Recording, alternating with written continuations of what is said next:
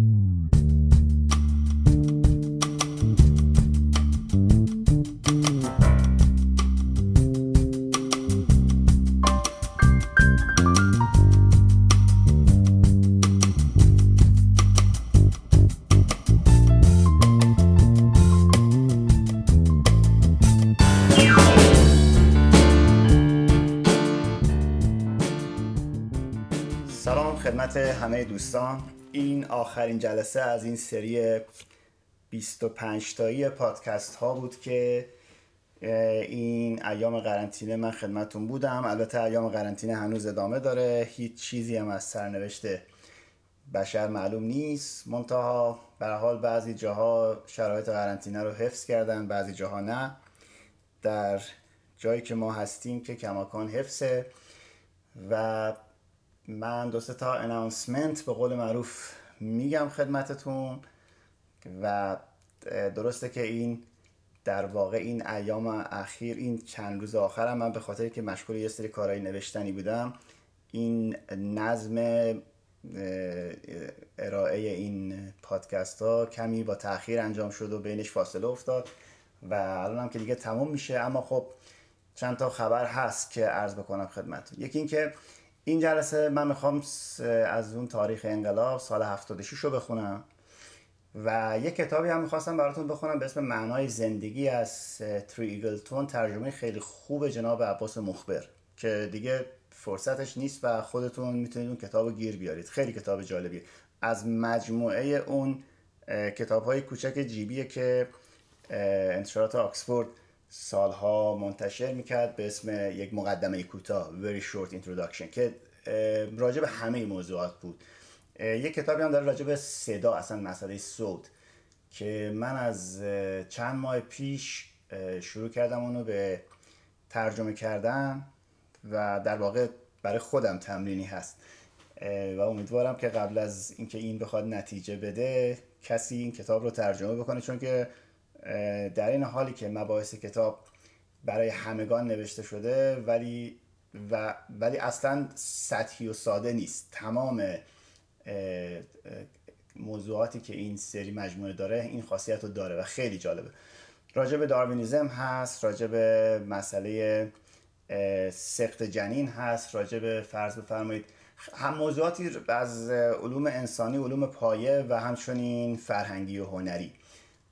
خیلی مجموعه جالبه و خیلی هاشم ترجمه شده به فارسی. از جمله این کتاب که به اسم معنای زندگی که از در واقع استاد فلسفه و نویسنده خیلی معروف دانشگاه کمبریج آقای تریگلتونه اما نکته دیگه که می‌خواستم بگم اینه که خب این ایام یعنی این سری کارهای ما تموم میشه ولی من دو تا کار نوشتنی رو تا تابستون آماده انتشار خواهم داشت که این روزا سخت مشغول اون هستم و خیلی خیلی ایام صادقانه از جهت تمرکز و سکوت ذهنی و پرداختن به کارهایی که علاقه من بودم بهش خیلی ایام خوبی بود. شاید این ماجرایی که من همیشه می‌گفتم وچی از کارهای بنده در واقع یه وچه پژوهشی داشتن و قرار بوده که شغل اصلی من به عنوان معلم و محقق موسیقی باشه و بعدا ارائه این کارها کم کم شغل و سبک زندگی منو به صورت یه آدمی که حالا روی استیج میره روی سن میره و کنسرت میده و اینها برگزید. من البته شکایتی از این موضوع طبعا ندارم. هیچ کسی از ابراز محبت و از مورد لطف و توجه قرار گرفتن بعدش نمیاد. منتها به حال همیشه این چیزها هواشی هم داره. در واقع زندگی حالا سلبریتی گونه این واژه‌ای که این روزها خیلی مطرحه که من به روحیم نمی‌خورد. همیشه سعی داشتم ازش گریزان باشم. و خب این ماجرای درس خوندن که پیش اومده و همچنین شاید خود این کرونا یک مقدمه جالبی بود برای اینکه یک تمرینی بنده بکنم برای اون سبک زندگی که همیشه ازش حرف می‌زدم و علاقه من بودم در واقع تمرینی درش انجام بشه. البته عرض می‌کنم قطعا کار و ضبط و آلبوم و کنسرت و اینها بعد از این ایام بدیهیه که قرار نیست قطع بشه چون که اساسا زندگی من بخشش بهش وابسته هست از لحاظ کاری و مالی. ولی خب شکلش تغییر می‌کنه شاید تعدادش کمتر میشه یا به یک کارهای خاصی محدود میشه. از بابت ایام کرونا خدمتتون بگم که حقیقت حقیقتش شما غریبه نیستید در این جمع این 25 جلسه ای که از روز اول گفتم دور کرسی نشستیم با هم. من از لحاظ مالی واقعا زندگیم در معرض خطر قرار گرفته و خیلی شرایط آینده چند ماه آینده نمی‌دونم چی از یک جهاتی که ما فقط شانس آوردیم اینه که به جاهایی که برای زندگیمون اقساط میدیم و بدهکاری داریم فعلا دست نگه داشتن بانک ها و اینها و یک فرجه یه فرصتی چند ماهه دادن که قطعا اونم یه جایی به پایان می‌رسه. و زندگی من خب حدود 15 تا کانسرت تعطیل شد. و از لحاظ کاری خیلی تحت تاثیر قرار داد به همچنان که زندگی خیلی رو تحت تاثیر قرار داد. اما با این حال از این سکوت ذهنی که پدید اومد من واقعا از ایام قرنطینه که برام پیش اومد من حیث المجموع خیلی راضی بودم و راضی هستم. و ازتونم می‌خوام برای من حالا نمی‌دونم دعا بگیم یا بگم انرژی بفرستیم که من در واقع بتونم همین این مسیر کارهای نوشتنی رو به یه سرانجامی برسونم کما اینکه قرار هست در نهایت سرنوشتی در گوشه یه کتابخونه پیدا کنه و خیلی در سیر امور جهان تعیین کننده نیست کما اینکه کار عملی ما خیلی تعیین کننده نیست. ولی خب دلخوشی من به اینه به این نوشتن هاست و در واقع به واسطه نوشتن خوندن ها و امروز هم در واقع همین الان یه کمی صدا معلومه که روحیه شادی دارم اینه که یه مقدمه ای که برای یکی از این کتاب ها همون کتابی که راجع به ریت بود شروع کرده بودم و حدود چهل روز درگیرش بودم با اون نتیجه که دلم می‌خواست به پایان رسید. با اینکه 60 70 صفحه هم بیشتر نبود متا خیلی خیلی وقت برد به خاطر اینکه باید مسیر رو توضیح می‌دادم و اینکه قرار اساسا در ادامه این کتاب چه اتفاقی بیفته. حالا از این بحث بگذریم یه انانسمنت دیگه که می‌خواستم بگم این بود که در این ماهای اخیر هیچ وقت فرصت نشد من راجع به این موضوع صحبت کنم. اینه که من بدیهیه که دوستانی که به من لطف دارن و پیگیر کارهای من هستن من اسم اسمشون رو نمی‌ذارم فالوور یا فن یا همچین چیزی. واقعا هم این واژه رو دوست ندارم هم همین که خودم اصلا از اون جنس آدم ها نمی‌دونم که بخواد با دوستانش و با کسانی که بهش دوست دارن با این واژه حرف بزن. اما خب برای کسانی که علاقه منده به موسیقی بنده هستن همیشه دیدن که من یه سری دشمنان زخم خورده بویژه دشمنانی که در واقع با آسیاب های بادی می جنگن یعنی هیچ وقت برخورد رو در رو نداشتیم. اما شاید به خاطر دو تا از موضعگیری های من که به مذاقشون خوش نیومده دیگه منو اساسا از جپه مقابل فرض می‌کنن در حالی که اصلا در ذهن من جپه وجود نداره.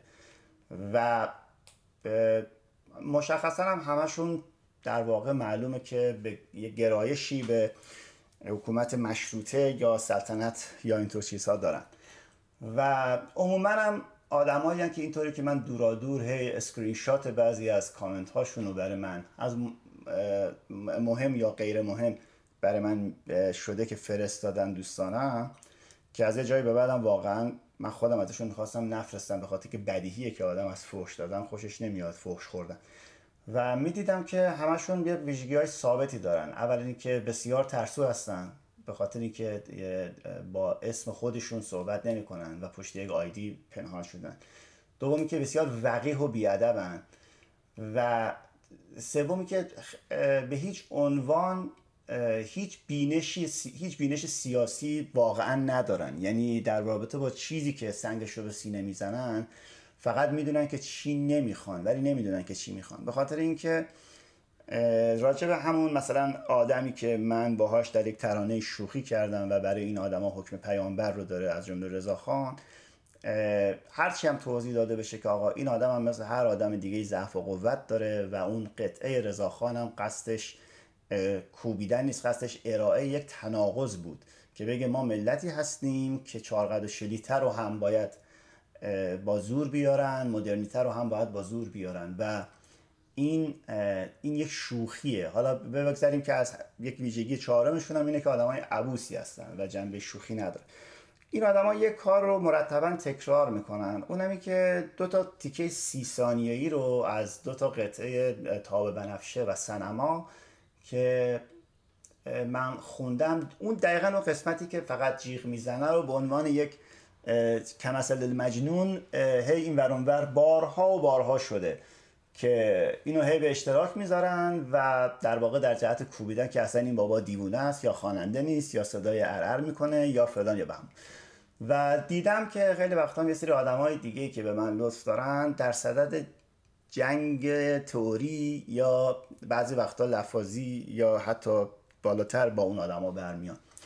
چیزی که می‌خواستم اینجا بگم چون دیگه ممکنه همچین تریبونی به این شکل وجود نداشته باشه اینه که نیازی به بحث نظری با اون آدما نیست. ببینید من در کنسرت ها راجع به اون دو تا قطعه و اساسا راجع به سبک کارم و اینکه چرا این اتفاقات میفته توضیح دادم. یکی دیگه از ویژگی های این آدما که عرض کردم ترسوان اینه که هیچ وقت هیچ کنسرت ما حضور ندارن. یعنی یه بار من یه بار نشد یه نفری بیاد در یک کنسرت یه فوش از اون ته جمعیت بده که بگه آقا مثلا فلانی تو آواز نخون یا بیا برو بیرون یا هیچ. حتی همچین کاری نمی‌تونن بکنن چون که سکیوریتی سالن بیرونشون می‌کنه. ولی نکته اینه که این آدم ها شیران قرآن پشت لپتاپشون هستن. و هیچ وقت من برخورد مستقیم با هیچ کدومشون نداشتم. چون جوابشون یه جواب ساده است. که همین جواب من می‌خوام به شما هم بگم. از این بعد اگر با این آدما برخورد دارین همین رو بگین که دوست عزیز یه لطفی بکن کل پنج دقیقه اون قطعه رو گوش کن. و بعد بعد از اون یعنی فقط اونجا خیلی این آدما با استناد کامل به اون سی ثانیه نظر میدن و حرف می‌زنن. من حتی دیدم آدمایی که موزیسینن اسم نمی‌برن ولی موزیسین حرفه‌ای موزیسین موسیقی سنتی که شما اسمشون رو می‌شناسین. این آدما بعد از اینکه با من همکاری کردن کار کردن بعد یه روز گفتن آقا پس این تیکه چی بود؟ و گفتم کدوم تیکه بعد دیدم همون سی ثانیه رو شنیده و طرف دلش نمی‌خواسته به این فکر کنه که خب این بابا 15 تا آلبوم داره با کلی کارهای دیگه که در زندگیش کرده و تو نمی‌تونی کل کریر یه آدم رو در سی ثانیه قضاوت کنی ولی کردن و این کارو می‌کنن. یکی اینه که شما نیازی به بحث کردن با این آدما نیست. اینه که شما می‌تونید بگی آقا لطفا اون دو تا قطعه رو کلش رو گوش کن. طبعا در کنسرت های نامجو که نیستی که توضیحاتش رو بشنوی. اگرم بشنوی هم شاید در تأثیری نذاره. ولی کلش رو گوش بکنید تا بعد بتونید به این فکر کنید که حالا می‌فهمید چرا اون کار رو کرد اون جیغ زد یا نه. اون جیغ خارج از کانتکست خودش خارج از زمینه موسیقایش هیچ معنی نداره. ولی خب من اینو نمیگم که اگر اونا گوش بکنن اولا که گوش نمی‌کنن دومی که یا اگه گوش بکنن قرار متحول بشن. ولی در واقع یه جواب ساده تریه برای گریز از هر گونه عصبیت و بحث بی خودی یه مورد دیگه هم که من بعد از مصاحبه که با دوست عزیزم خانم صنم حقیقی توی پادکستی که دارن به اسم چکش من از اون پادکست خیلی چیزا یاد گرفته بودم و ایشون از من خواستن که راجع به مسئله کپی رایت و کارهام صحبت بکنم. و خیلی جالبه. به ضرس قاطع می‌تونم بگم که من اولین موزیسین ایرانی هستم که خودم منابع کار خودم رو گفتم خودم منابع الهام الهام گفتم. چرا؟ برای اینکه دقیقا بگم از لحاظ قانونی این مسئله هیچ ایرادی نداره چون ما در کشور غربی داریم زندگی می‌کنیم و اگر من قطعه گل محمد رو از روی Led Zeppelin برمیدارم اولا که این اسمش کپی نیست اسمش مشخصا اقتباس اقتباس تعریف خودشو داره چون تمام این کارها از حیث گام از حیث ساز سازبندی از حیث شعر از حیث خود concept ماجرا رو عوض کردیم. در واقع Iranize ش کردیم شرقیش کردیم. عینا مثل فرض بفرمایید فلان خواننده لس آنجلسی نیست که ملودی ترکی هوس رو برداریم رو شعر فارسی بذاریم بگیم هوس تو دلم پا نمی‌ذاره هوس. یا بسیاری نمونه های دیگه. و این اقتباس از حیث حقوقی اینجا براش قانون مشخص وجود داره. اونمی که ما و آیتونز وقتی قرار کار ما رو منتشر کنن اگر ایراد اینجوری داشته باشه به این سادگی نیست که اجازه انتشار بدن. حالا جالب طرف در یه شهرستانی در ایران نشسته و داره جوش حقوق لدزپلین رو می‌زنه. در حالی که به این فکر نمی‌کنه که در اون مملکت امام زمان در تمام این سالهای چهل ساله هر محصول فرهنگی که آدمای اون مملکت استفاده می‌کنن از فیلم از کتاب از نقاشی و اینها هیچ کدومش به بابتش حق و حقوقی پرداخت نمی‌کنن. یعنی از ناشر موسیقیش که موسیقی فلان گروه غربی رو ورمی داره و منتشر می‌کنه دزده. تا صدا سیمایی که فلان سریال رو بدون اجازه از شبکه برمی داره اونم داره دزدی می‌کنه. تا شهروندای معمولی که بدیهی اصلا به جای دسترسی ندارن که بخوان بخرن. ما اینجا برای فیلم مایی 10 دلار به نتفلیکس به هولو پلاس به کرایتریون به اینا پول میدیم. بابت, بابت استفاده موسیقی به سی دی بیبی به iTunes به Spotify به اینها پول میدیم. اینجا همه چی قانون داره و طبیعیه که اون Spotify کار من رو اگر که همچین مسئله قانونی داشته باشه اصلا منتشر نمی‌کنه. من کارم رو که می‌ذارم خود اون وبسایت به صورت اتومات با agent اون گروه حالا در یک مورد اریک کلپتون بوده در یک مورد Led Zeppelin بوده تماس می‌گیره و خودشون اتومات. یک بخشی از فروش اون اون یه دونه single track رو اون یه دونه قطعه رو یه بخشش رو مثلا یک چهارم رو 25 درصد رو به اون گروه میدن. همه چی مسئله قانونی داره و دو بار هم ما ایمیل تشویقی حتی گرفتیم از agent گروه هایی که وجود داشتن. یکیش از همین آقای رابرت پلنت گروه Led Zeppelin که خیلی خیلی خوشحال بودن. از بابت اینکه اه چه جالب چی یک, یک version دیگه یه برداشت دیگه از ماجرا شده. این مسئله حقوقیشه. مسئله دوم هم اینه که از حیث هنری این کار چنان که عرض کردم خدمتتون یک یک فراروی از قطعه اصلی.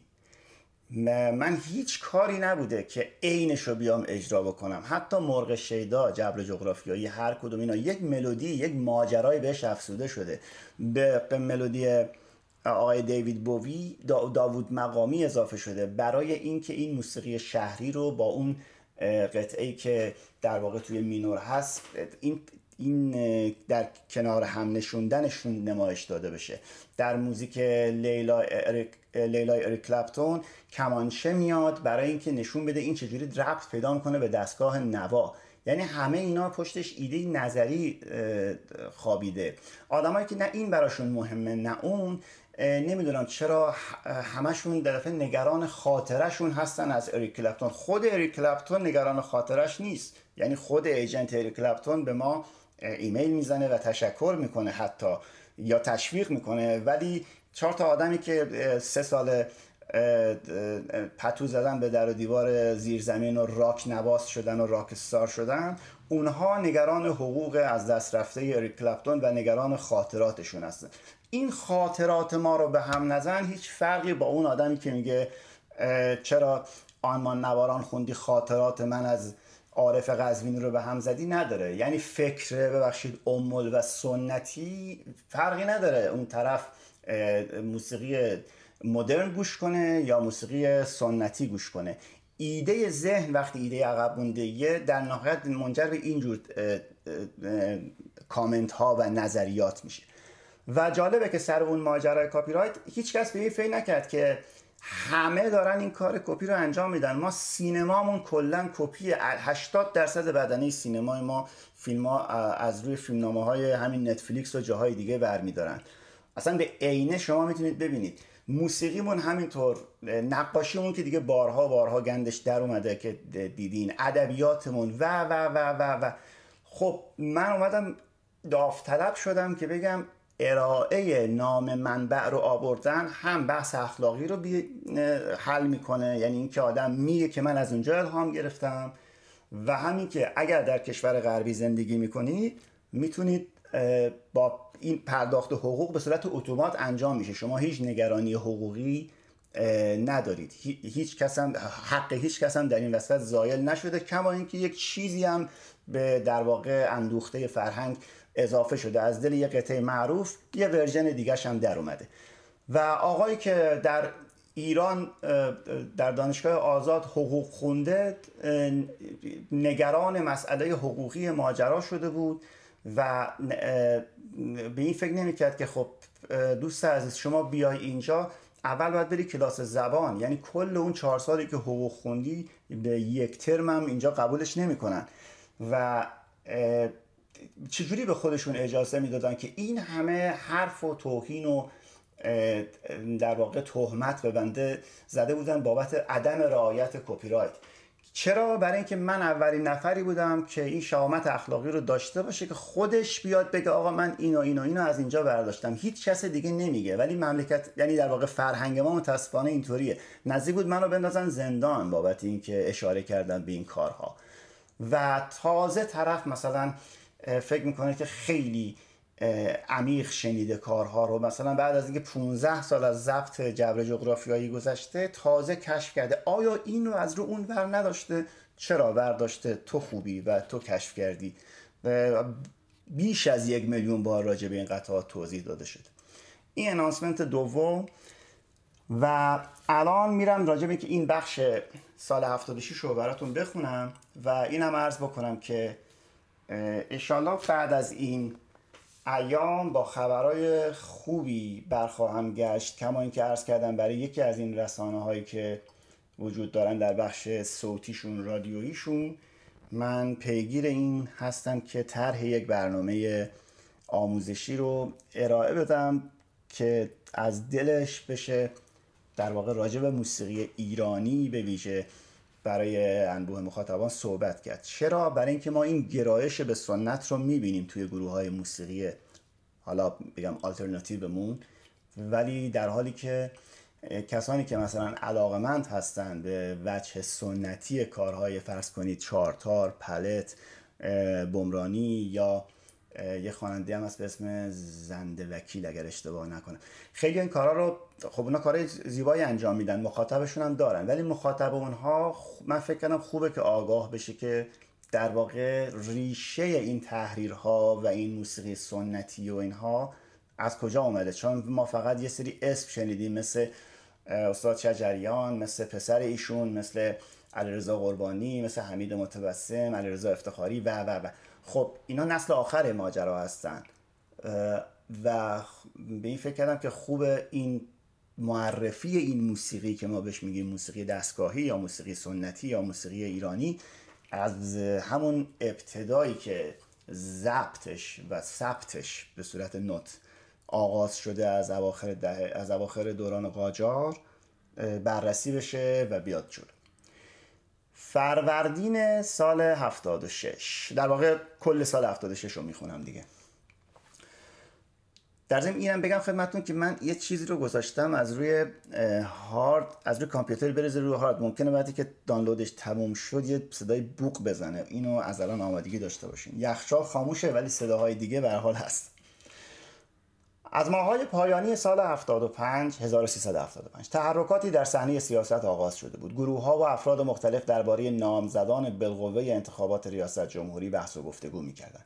برخی از نامزدان سفر برخی از نامزدان سفرهای استانی خود را شروع کرده بودند. این طرف و آن طرف زمزمه هایی نیز درباره تغییر قانون اساسی و ماندن رفسنجانی بر صندلی ریاست جمهوری شنیده می‌شد. اما رهبر با توجه به فشارهای جناح راست و روحانیت و گروه های تندرو در دیداری رسمی این امکان را منتفی دانست که بخواد تمدید بشه در واقع دوران رفسنجانی به هر حال اسم و نام محمد خاتمی به عنوان نامزد اصلاح طلبان بیش از پیش مطرح می شد. او که خوشرو و معدب و به پاکدستی معروف بود توجه بسیاری را جلب کرده بود. اما با توجه به آخرین انتخابات ریاست جمهوری و روند نزولی تعداد رای دهندگان و همچنین اتحاد محکم جناح راست و پیروان رهبر اینان مطمئن بودند که خاتمی بیش از سه میلیون رای نخواهد داشت. اما وجود او را برای گرم شدن تنور انتخابات لازم می‌دانستند. به هر حال از ابتدای سال 76 در همه جا حرف انتخابات بود و پیشگویی افراد و گروه های مختلف در عرصه عمومی به تحرکات اجتماعی دامن می‌زد. در فروردین ماه در فروردین ماه فقط چهار ماه از مدت ریاست جمهوری رفسنجانی باقی مانده بود البته کمتر سه ماه. و او به شدت مشغول البته نه دیگه بعد از انتخابات هم تا یه ماه بعدش هنوز ریاست جمهور باقی میمونه. درسته چهار ماه. و او به شدت مشغول اتمام برخی از کارهای باقی مانده بود. از سال گذشته و بعد از مدتها تنش در روابط ایران و عربستان رفسنجانی برای پادشاه عربستان پیغام دوستی فرستاد و با سفر به عربستان و استقبال متقابل حاکمان سعودی از او از حاکمان سعودی از او فصل تازه از این روابط آغاز شد. عربستان و ایران به عنوان دو مدعی رهبری مسلمانان از دوران رضاشاه روابط تنش آلودی را پشت سر گذاشته بودند و فصول آرام و بیتنش خیلی کوتاه بود. به هر حال رفسنجانی دوباره اعتماد آنها را جلب کرده بود و این به نفع طرفین بود. در 21 فروردین دادگاه پرونده رستوران میکنوس بعد از دو سال اعلام رأی کرد آنها با محکومیت سه طبعه لبنان و یک ایرانی به حبس ابد پرونده را بسته و ضمنا نام برخی از مقامات ایران را به عنوان آمرین ترور اعلام کردند دادگاه علی خامنه ای، رفسنجانی، فلاحیان و ولایتی را جز متهمین اعلام کرد. ایران در هنگام برگزاری دادگاه اعتراضی نکرد. اما بعد از اعلام نتایج, واکن... اعلام نتایج واکنش تندی به این احکام نشان داد. در نتیجه سفرا و کاردان و کاردارهای اعضای کشورهای اعضای اتحادیه اروپا کشورهای عضو اتحادیه اروپا به اعتراض ایران به اعتراض ایران را ترک کردند. در مورد ماجرای رستوران میکنوس و ترور رهبران حزب دموکرات کردستان در گزارش سال 73 اشاره شده است. خب دیگه ما همه این سالا رو نمی‌خونیم و ولی یکی دیگه از announcement هم که در بین کار باید بگم اینه که این پروژه مینور با آهستگی با تو طمأنینه ولی به صورتی کاملا درست و چند لایه. یعنی هم با کتاب هم با انشالله یک version تصویری و هم صوتی تا دو سال آینده منتشر خواهد شد. و براش آرزوهای بزرگی دارم. امیدوارم که اتفاقای خوبی بیفته براش. بویژه از لحاظ منظورم جذب سرمایه برای انجام کار. یه چیزی رو من خدمتون بگم. اگر علاقه داشتید پس گفتار کتاب دراب مخدوش من جایی که از همین مسئله پختگی و مسئله همین در واقع منتظر جایزه ای از روزگار نبودن اون پس گفتاره. فکر کنم در یه جایی هم چیز صوتیش فایل صوتیش باشه. قطعا بدون اجازه ناشر منتشر شده دیگه چون که در اختیار ناشر بوده. ولی من اونجا از این تجربه حرف زدم که اون سال اون اون فروردین ماهی که حکم میکنست اومد چطوری زیر پای من به عنوان یک انسان انسان شهروند جمهوری اسلامی خالی شد و چجوری برای, برای, برای به طرز عمیقی فکر کردم که در این جهان پام رو پوست, خر... رو پوست موزه و چقدر چقدر هیچ کاره هم در واقع. به خاطر اینکه فکر کردم در مملکتی که آدمایی که سرنوشتت به دستشونه مجرمن و محکوم یک دادگاهن و اجازه یعنی فراری هن در واقع چون اجازه ندارن پاشونو بیرون بذارن تو اسمت هست شاعر یا موزیسین یا دانشجو هنر یا و و چقدر چقدر در واقع بازنده ای حالا مبسوطش در اونجا نوشته شده. بگذاریم. در اردیبهشت ماه فرصت نامنویسی نامزدان آغاز شد. حدود 234 نفر نام نویسی کردند و دو هفته بعد از میان آنها چهار نفر واجد شرایط اعلام شدند. زباره که مدتی عضو حقوقدان شورای نگهبان بود، محمدی ریشهری وزیر اطلاعات پیشین و حاکم شرع دادگاه روحانیت، ناطق نوری رئیس مجلس پنجم و اساره فضایل جناح راست و محمد خاتمی عضو رهبری مجمع روحانیون مبارز. هفته آخر اردیبهشت تبلیغات کاندیداها شروع شد. در تبلیغات عمومی و در مناظرات تلویزیونی ناطق نوری در قامت یک رئیس جمهور ظاهر می‌شد و مردم با توجه به سوابق اعمال نظر و دخالت شورای نگهبان و سپاه در انتخابات مجلس پنجم مطمئن بودند که ناطق نوری از صندوقها بیرون خواهد آمد. گروه کارگزاران که بخش مدرن جناح راست نام گرفته بود از خاتمی حمایت کرد. به عبارت بهتر دولت رفسنجانی سمت خاتمی را گرفت و با توجه به حجوم همه جانبه سپاه و طرفداران رهبری و رفسنجانی و به کرباسچی در آخرین ماهای دولتش و همچنین حمایت های ضمنی و علنی روحانیت در منابر و در خطبه های جمعه از ناطق نوری حمایت کارگزاران و رفسنجانی باعث افسایش اعتماد نسبی مردم شد. مردم به این نتیجه رسیده بودند که نباید به افراد مورد نظر رهبر رأی داد. در اواخر اردیبهشت ماه و در میان هیاهوی انتخابات ناگهان زلزله, زلزله شهرهای بیرجند و قائن را لرزان در آن زلزله حدود 15 هزار واحد مسکونی فرو ریخت و قریب 1500 نفر از اهالی قائن کشته و 2300 نفر زخمی شدند. سالهاست که زلزله در ایران روستاییان را نشانه می‌گیرد. زیرا در بیشتر روستاهای ایران روستاییان و به خصوص روستاییان فقیرتر در خانه های خشت و گلی زندگی می کنند و سایه سرشان در یک لحظه قاتل جانشان می شود دوم خرداد روز رأیگیری بود. پیش از ظهر صندوق های اخص رأی چندان شلوغ نبود. اما ناگهان از ظهر به بعد انگار مردم تصمیم گرفتن از فرصتی که حکومت فراهم ساخته بود سود جسته و نشان دهند که با نگاه و نگره حکومت و آدمهایش مخالفند. من یادم نشریه ایران فردا که سردبیرش آقای عزت الله مرحوم عزت الله صحابی بود یه سر یک سرمقاله بعد از انتخابات نوشت که نه بزرگ. دقیقا این, این عنوان رو یادمه.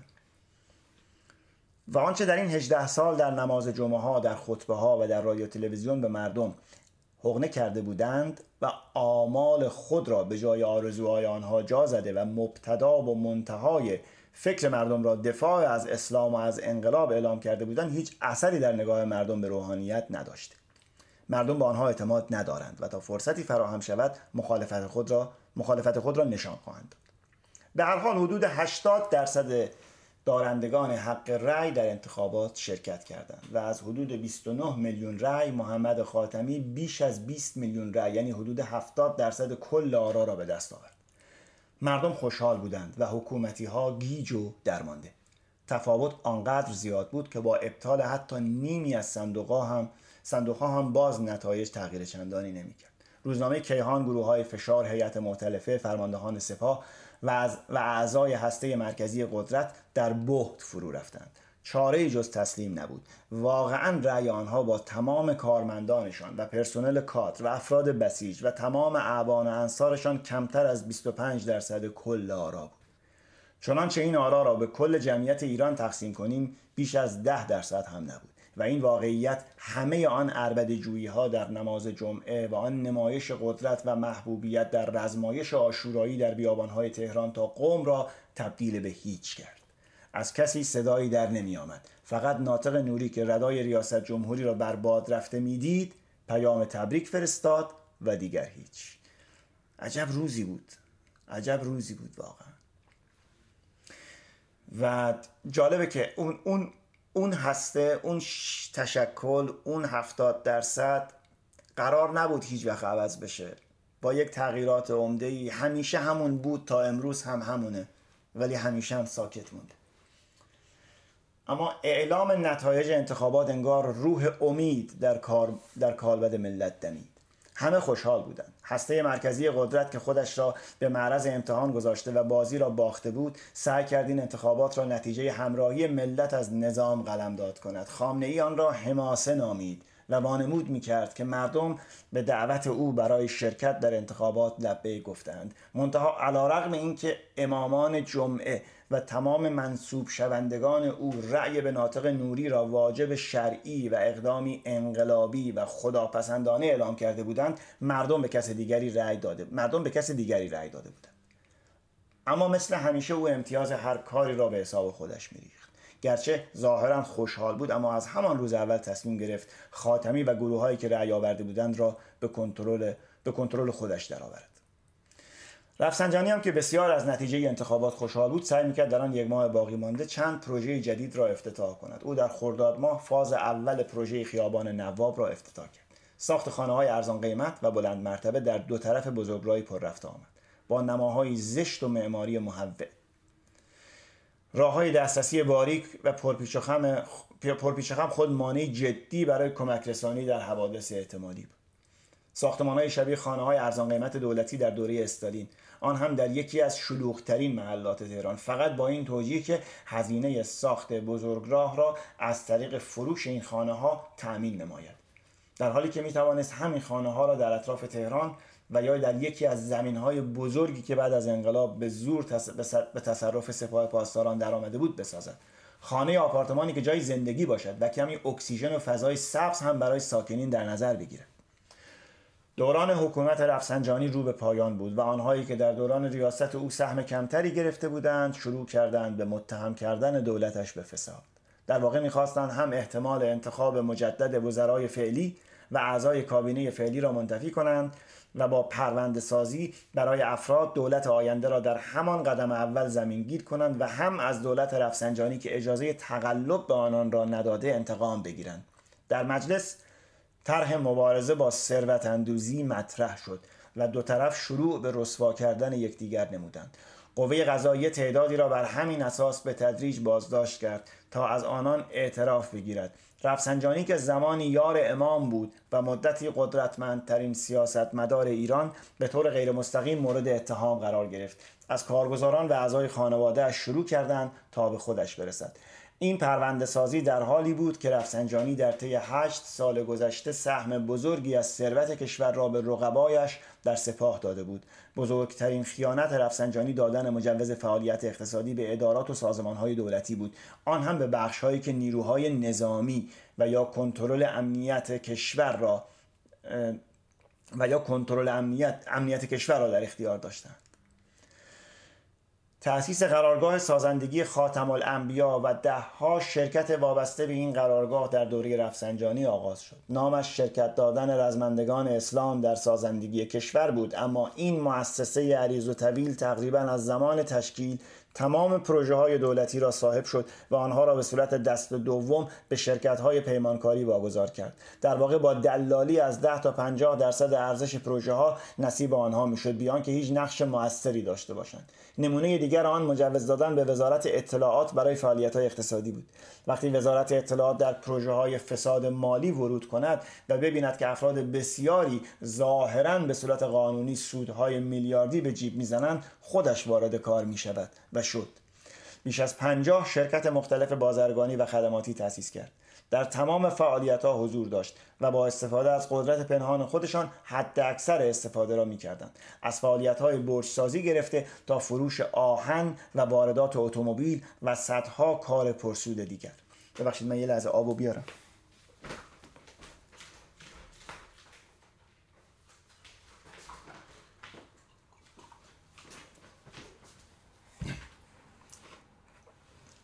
و صدها کار پرسود دیگر. وقتی آدمهایی که قرار است از مرزهای کشور و از مثلا انقلاب دفاع کنند یا مراقب امنیت کشور باشند خودشان درگیر کار اقتصادی بشوند نتایج آن جز فساد گسترده و زدوبند و اختلاس و ارتشا و به غنیمت بردن ثروت مردم و مملکت نیست. هیچ مانعی برای آنان وجود نداشت. اگر مدیر سازمانی یا اداره درخواست ها و صورت وضعیت های غیرقانونی آنها را امضا نمی کرد فوری از کار برکنار و منهدم می شد گرچه این مدیرانی در کل کشور به اندازه تعداد انگشتان یک دست هم نبودند. همه برای حفظ موقعیت خود هر کاری می کردن.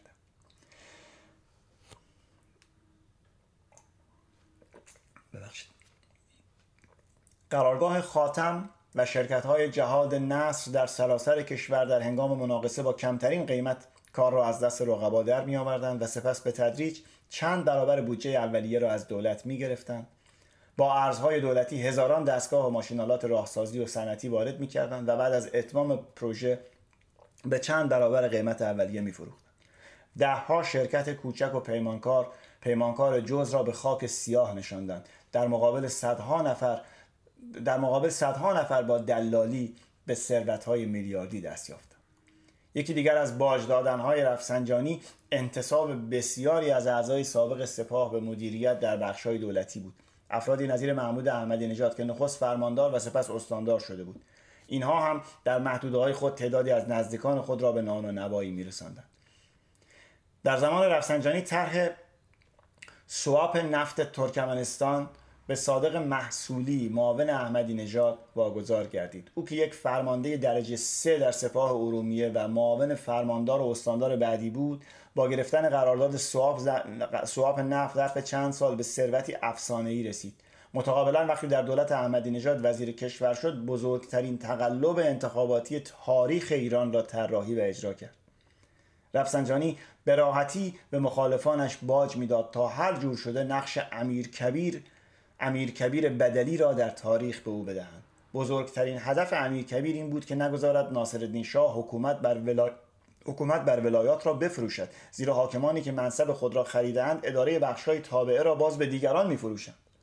این ترتیب کسانی که میباید اداره کننده امور کشور باشند و از اجحاف و ظلم جلوگیری کنند دستشان آزاد است تا پولی را که به شاه و یا به شاهزاده ها و نزدیکانش داده از مردم بدبخت پس بگیرند و برای دریافت ده برابر آن پول از هیچ جنایت و ظلمی فروگذار نکنند. امیرکبیر با اجاره دادن رعیت و اموال و ناموس آنان به حکام ولایات مخالف بود و همینها باعث سقوطش شد.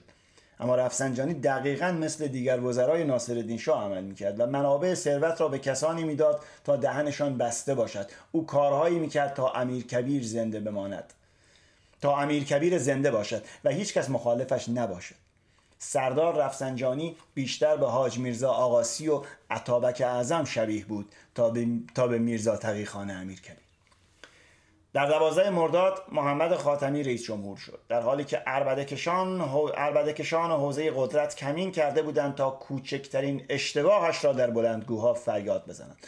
عموم مردم از انتخاب او و احتمال باز شدن فضای سیاسی و عقب نشینی افراد هسته سخت قدرت خوشحال بودند. در همان روزها خبر دستگیری یک قاتل زنجیری به نام غلامرضا خوشرو و معروف به خفاش شب مردم ایران را تکان داد. مردی جوان و بیکار از فروردین 76 تا تیر ماه نه زن جوان را به قتل رسانده و اجساد آنان را در گوشه و کنار شهر یا در بیابان رها کرده بود.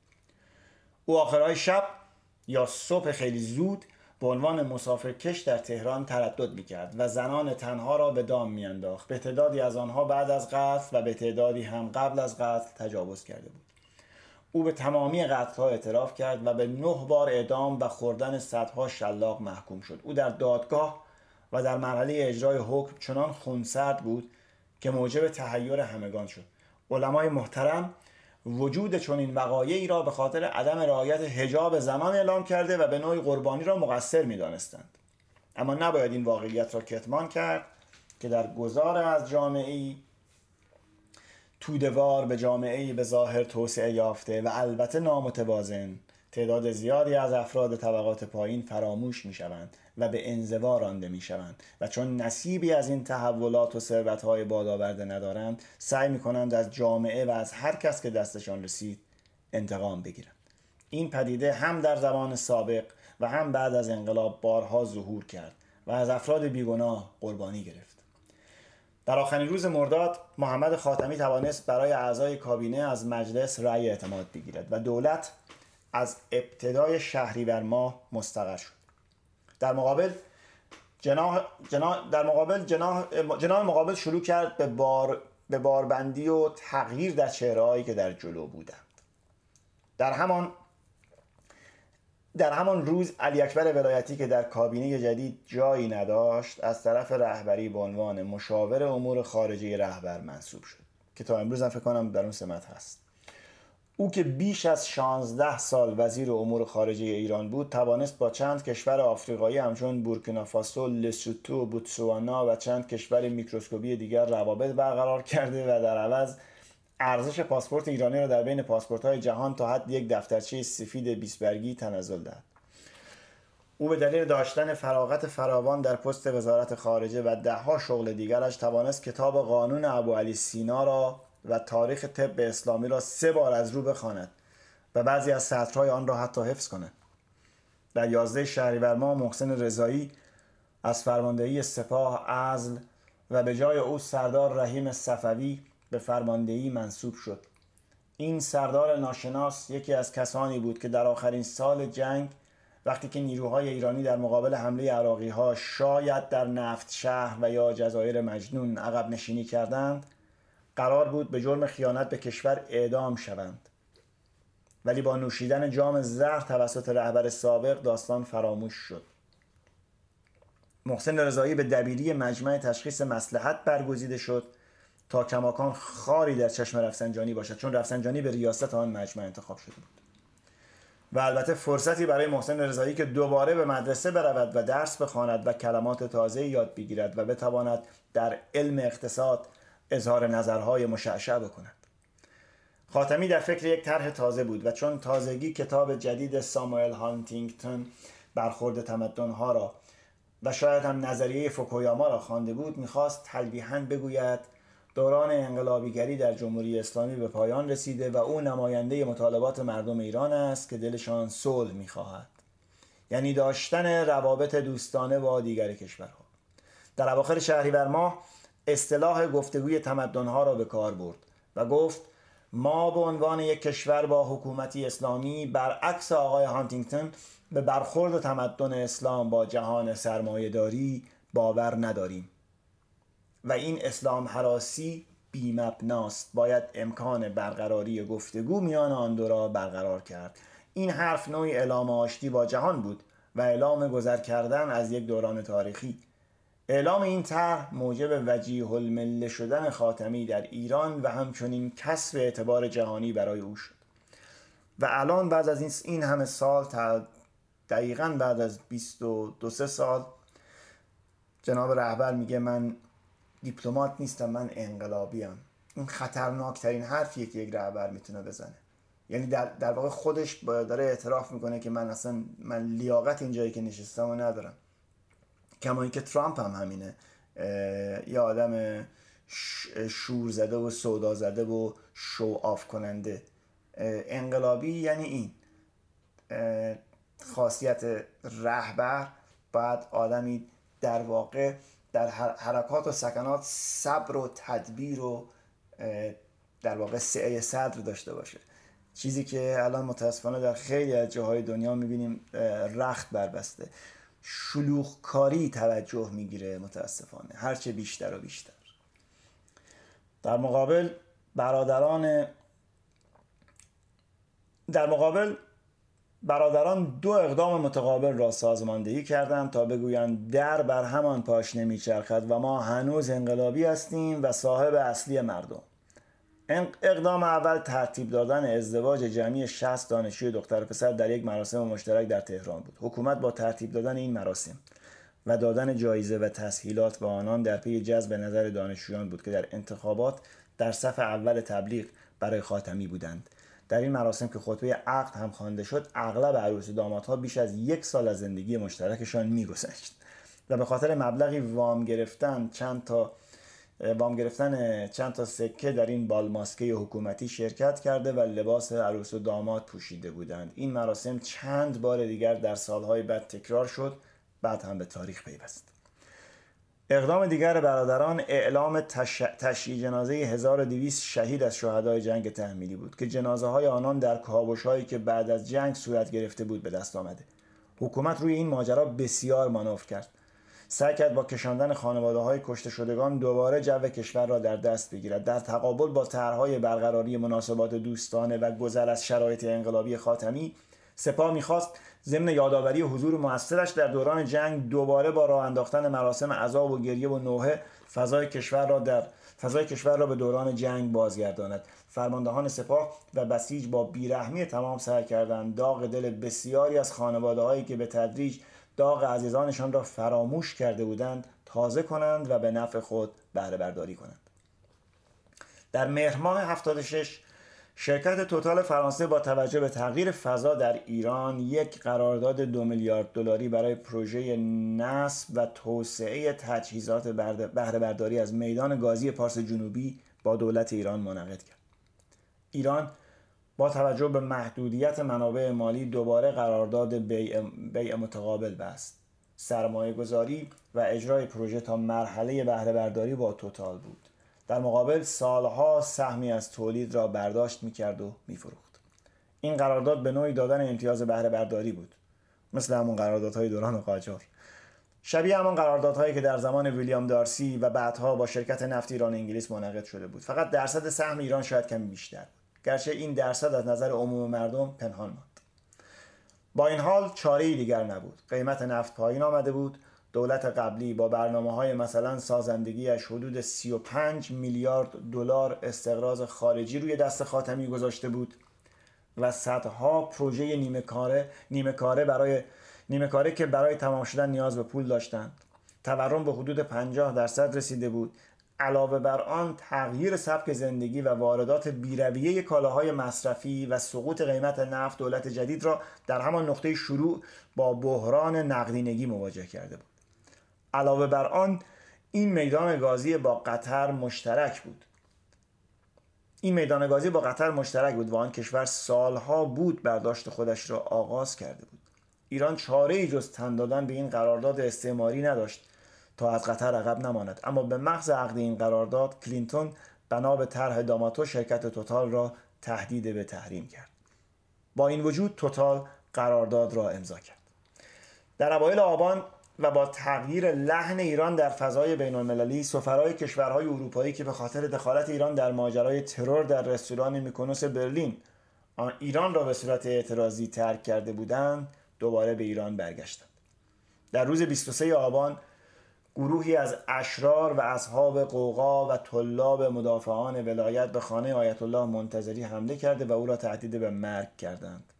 علت این حمله سخنرانی او علیه اقدامات خامنه ای بود و اینکه گفته بود خامنه ای فاقد اعتبار علمی و صلاحیت رهبری است و ماندن او در رهبری حرام است.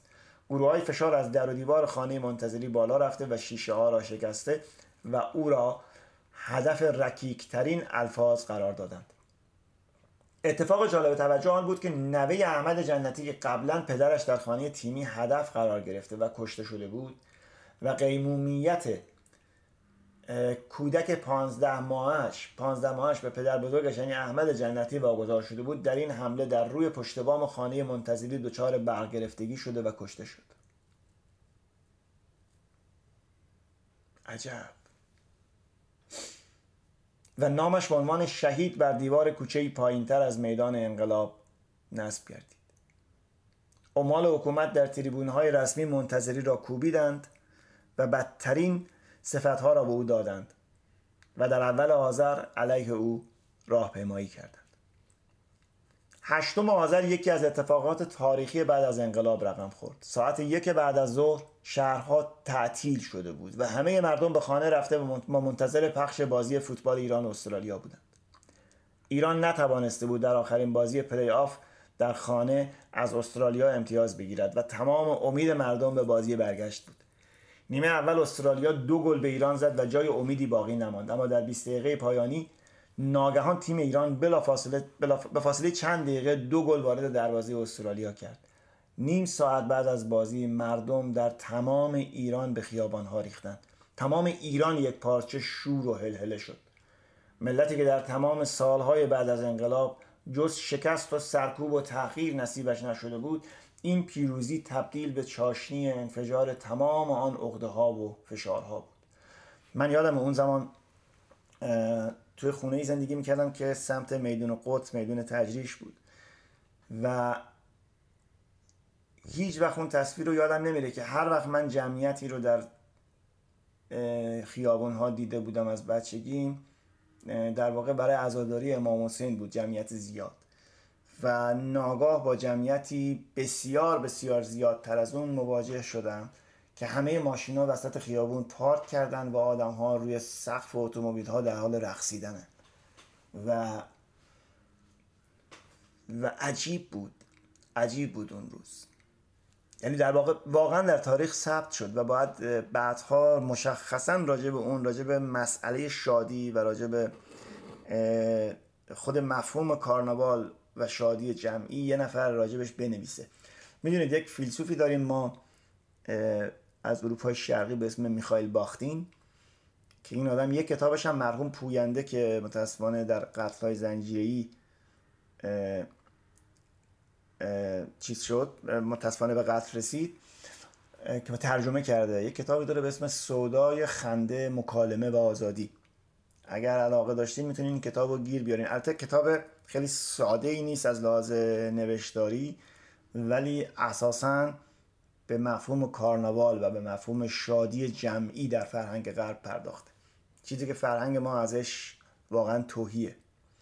شما ببینید این همه جشنهای خیابونی چیزهایی که به هر بهانی شما در زندگی بیرون از ایران می‌بینید. به حال خیلی مثل هر جای دیگه خیلی بدی ها و خوبی ها داره زندگی بیرون از ایران. ولی یکی از چیزهایی که واقعا چشم و گوش نوازه این دیدن شادمانی جامعه است که به صورت علنی و بیرون از خونه ها شادمانی می‌کنن. حتی اگر شما در اون شرکت هم نکنید و از کنارش رد بشین کما که خود من خیلی وقتا از توی کوچه ها رد میشم و یعنی از تو پیاده رو ولی تاثیرش رو در روحیه خودم در اون روز می‌بینم.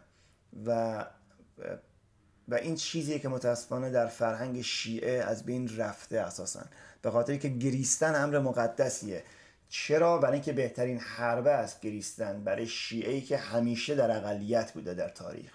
شیعه در واقع اون اون شاخه کم جمعیت اسلامه و چون همیشه هم حالت اپوزیسیون داشته نسبت به قدرت اصلی و همیشه بیرون از دایره قدرت بوده بیرون از توجه بوده. تمام اسطوره هاش هم در واقع اعضای اپوزیسیون بودن. که قیام کردن علیه دولت مرکزی و شکست خوردن یا زندان شدن یا تمام امامانش تمام بزرگانش همیشه گریه و زاری و زجه زدن رو میطلبه. برای اینه که پاس داشته غم و اینکه دختر نباید بخنده موسیقی حرومه و و همه این چیزها از این مظلوم نمایی شیعه میاد که خیلی خیلی هم در روانشناسی تک تک ماها ریشه داره. ما ما گریستن رو اساسا امر مقدسی می‌دونیم حتی اگر ظاهری باشه. حالا بحثش بمانه. شرک نیروهای انتظامی ابتدا سعی در کنترل مردم کردند منظور همون روز هشت آذر. اما به قدری این شادی و هیجان پرقدرت بود که مجبور شدند باتوم ها و تفنگ ها را غلاف کرده و به نظاره بنشینند شادی و رقص و پایکوبی و فریادهای از ته گلو تا نیمه شب ادامه داشت. این واکنشی بود در مقابل 18 سال سرکوب و اختناق و تهدید. واکنشی به سالها نوحه ندبه گریه. واکنشی به حاکمیت مشتی تبهکار که سالها همه چیز را از مردم گرفتند و بیش از همه حق خندیدن و شادی کردن و رقصیدن را. آنهایی که آن روز در خیابان بودند آن صحنه ها را هرگز از یاد نخواهند برد. و آن روز و آن شب همه در خیابان بودند. شاید اگر رهبران روحانی و روحانی نمای ایران روحانی نمای این حکومت این همه عبوس و این همه ریاکار و احمق نبودند و به جای گریه از مردم خندیدن و شادی و شور طلب می کردند و شاید به جای این همه خشونت و این همه خودخواهی و فقط گلیم خود را از آب کشیدن به مردم مهربانی می آموختند می توانستند از این سرمایه عظیم اجتماعی یعنی از مردم به نحو بهتری استفاده کنند. این خیلی نکته است. یعنی اینکه شما حتی اگر قرار بر مسند قدرت هم بنشینی حتی اگر قرار رشوه بگیری و بدی حتی اگر قرار دزدی کنی اگر قرار حق مردم بخوری اجازه بده این کار در فضای شاد انجام بشه. شادی رو از مردم نگیر. جلوی دختر و پسر رو توی خیابون نگیر که چه نسبتی با هم دیگه دارین. برو حق برو تا بتونی اینجوری راحتتر گولش بزنی حتی.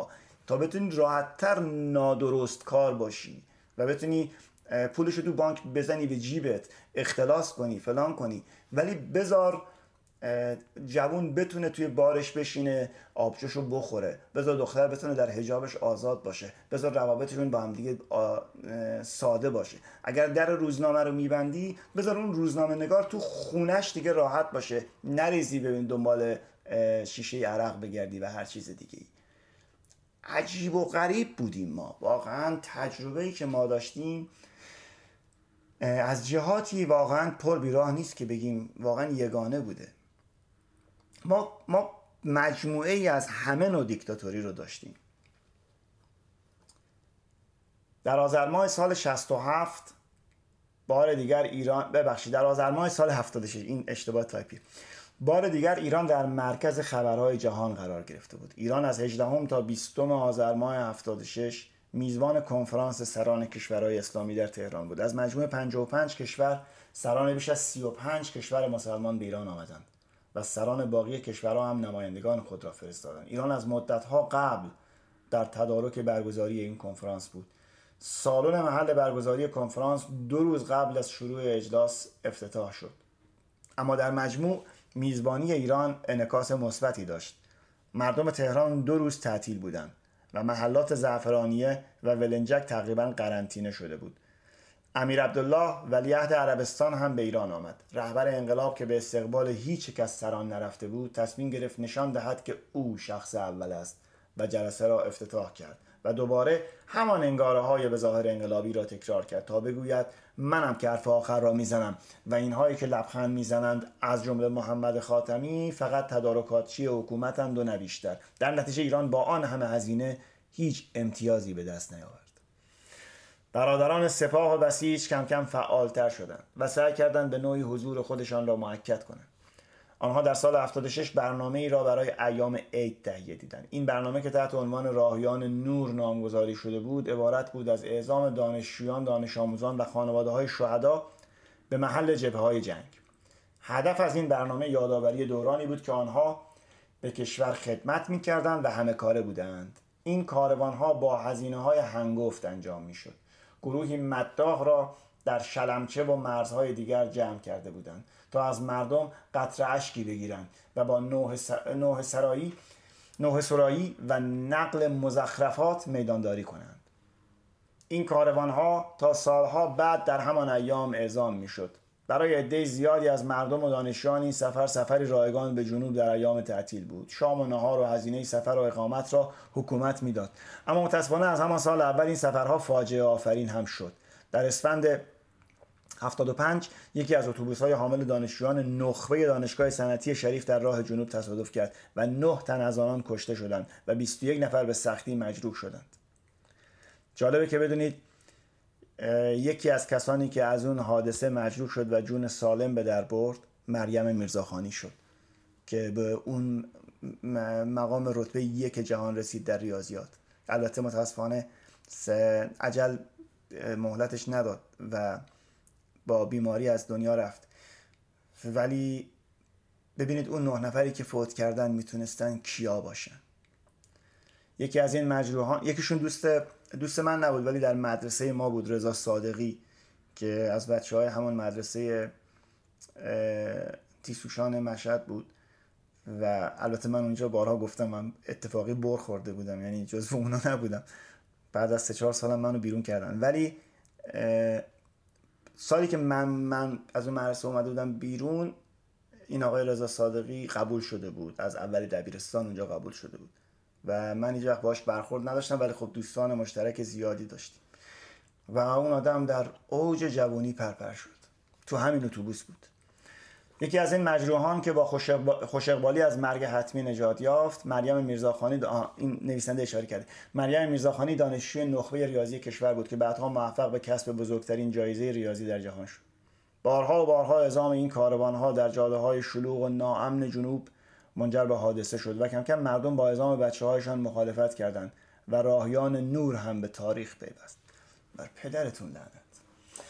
در ابتدای سال 76 ایران در یکی از جبهه های جنگ علیه تهاجم فرهنگی به فرماندهی رهبر انقلاب به پیروزی رسید و توانست در مقابل عروسک باربی که مروج زندگی بیبند و بار غربی بود از کودکی بچه های ایران از کودکی بچه های ایران را مورد شستشو قرار داده شستشوی مغزی قرار داده و ارزش های غربی را با آنان حقنه کرد و از سپهر فرهنگ اسلامی آن عروسک را حذف کرد. در روز 21 فروردین 20 هزار عروسک داراب و سارا که در چین ساخته شده بود در ایران به بازار آمد و کودکان ایران خوشحال شدند و رهبران ایران از دیدن آن عروسک ها هیجان زده شده و چای شیرین پیروزی را با افتخار نوشیدند. گرچه عموم بچه های پدر سوخته کماکان به باربی تمایل بیشتری نشان می‌دادند ولی با کنترل بیشتر مرزها و بارهای مسافران رد پای این جرسومه فساد به تدریج از کشور پاک شد. گرچه بماند که عروسک باربی در اینجا هم یک سری صدمات فرهنگی داره و بعدا تولیدش با در واقع نقدهایی و تغییراتی همراه شد. به خاطر اینکه نوع شیف اون شکل بدن اون عروسک در واقع شبیه واقعی انسان نیست. یعنی زیادی ایدئاله و با اون اون قد و قواره و اینها و این در واقع بحثایی رو به وجود آورده بود در غرب هم که این منجر به در واقع سرخوردگی بچه ها میشه. کما که همیشه فکر می‌کنن که یک هیکل ایدئالی وجود داره که در اون هست در حالی که اون هیکل دست نیافتنیه به خاطر اینکه در واقع با سایز های استاندارد بدن اون شکلی بدن ساخته نمیشه. حالا بماند. در سال 76 فکر کنم یک مگس اومده توی اتاق. حالا در سال 76 و علا رغم تغییر کلی فضای کشور دستگاه آدمکشی حکومت متوقف نشد و در ادامه طرح القدیر چند فقره جنایت از دزدی تا سربه نیست کردن تعدادی از زندانیان سابق ادامه یافت. در دیماه آن سال هم زنی به نام فاطمه قائم مقامی که مهماندار هواپیمایی آسمان بود و ظاهرا روابطی با اعضای رده بالای وزارت اطلاعات داشت به قتل رسید و جسدش در خیابان و در, و در داخل پراید خودش کشف شد. اکبر گنجی عامل این قتل را ماموران وزارت اطلاعات اعلام کرد. در سال 76 با منصوب شدن عطاالله مهاجرانی به وزارت اطلاعات چند روزنامه جدید شروع به انتشار کردند. از جمله آنها روزنامه جامعه به سردبیری ماشالله شمس الواعظین و روزنامه صبح امروز متعلق به سعید حجاریان. از بنیانگذاران وزارت اطلاعات و مقام امنیتی دوران میر حسین موسوی بود. یعنی سعید حجاریان و به تدریج تعداد این روزنامه زیاد شد. این روزنامه هم واقعا اتفاقی بود. باز شدن فضای مطبوعاتی موجی از روزنامه نگاران جوان و تازه کار به میدان, آمد. به میدان آمدند. و همه آنها طالب انجام اصلاحات در فضای کشور بودند. انتشار این روزنامه باعث گرایش بیشتر جوانان به خواندن مطبوعات و پرنشاط شدن فضای سیاسی شد. در دانشگاه ها تریبون های بحث آزاد را افتاد و انتقاد از حکومت و برخی از باورهای متحجرانه علنیتر شد. این فضا و نقل این حرف ها و گفتگوها باعث خشم روزنامه کیهان و افراد وابسته به هسته سخت قدرت در حکومت شد. در سال 1376 مثل تمام سالهای بعد از انقلاب مردم ایران سوگوار چند تن از هنرمندان و نخبگانشان شدند. اولین نام تقی مدرسی بود که سالها قبل قبل از انقلاب کتاب کتاب ببخشید این درست ننوشته من کتاب نمی‌شناسم تا اسمشو درست بگم. یکلیا.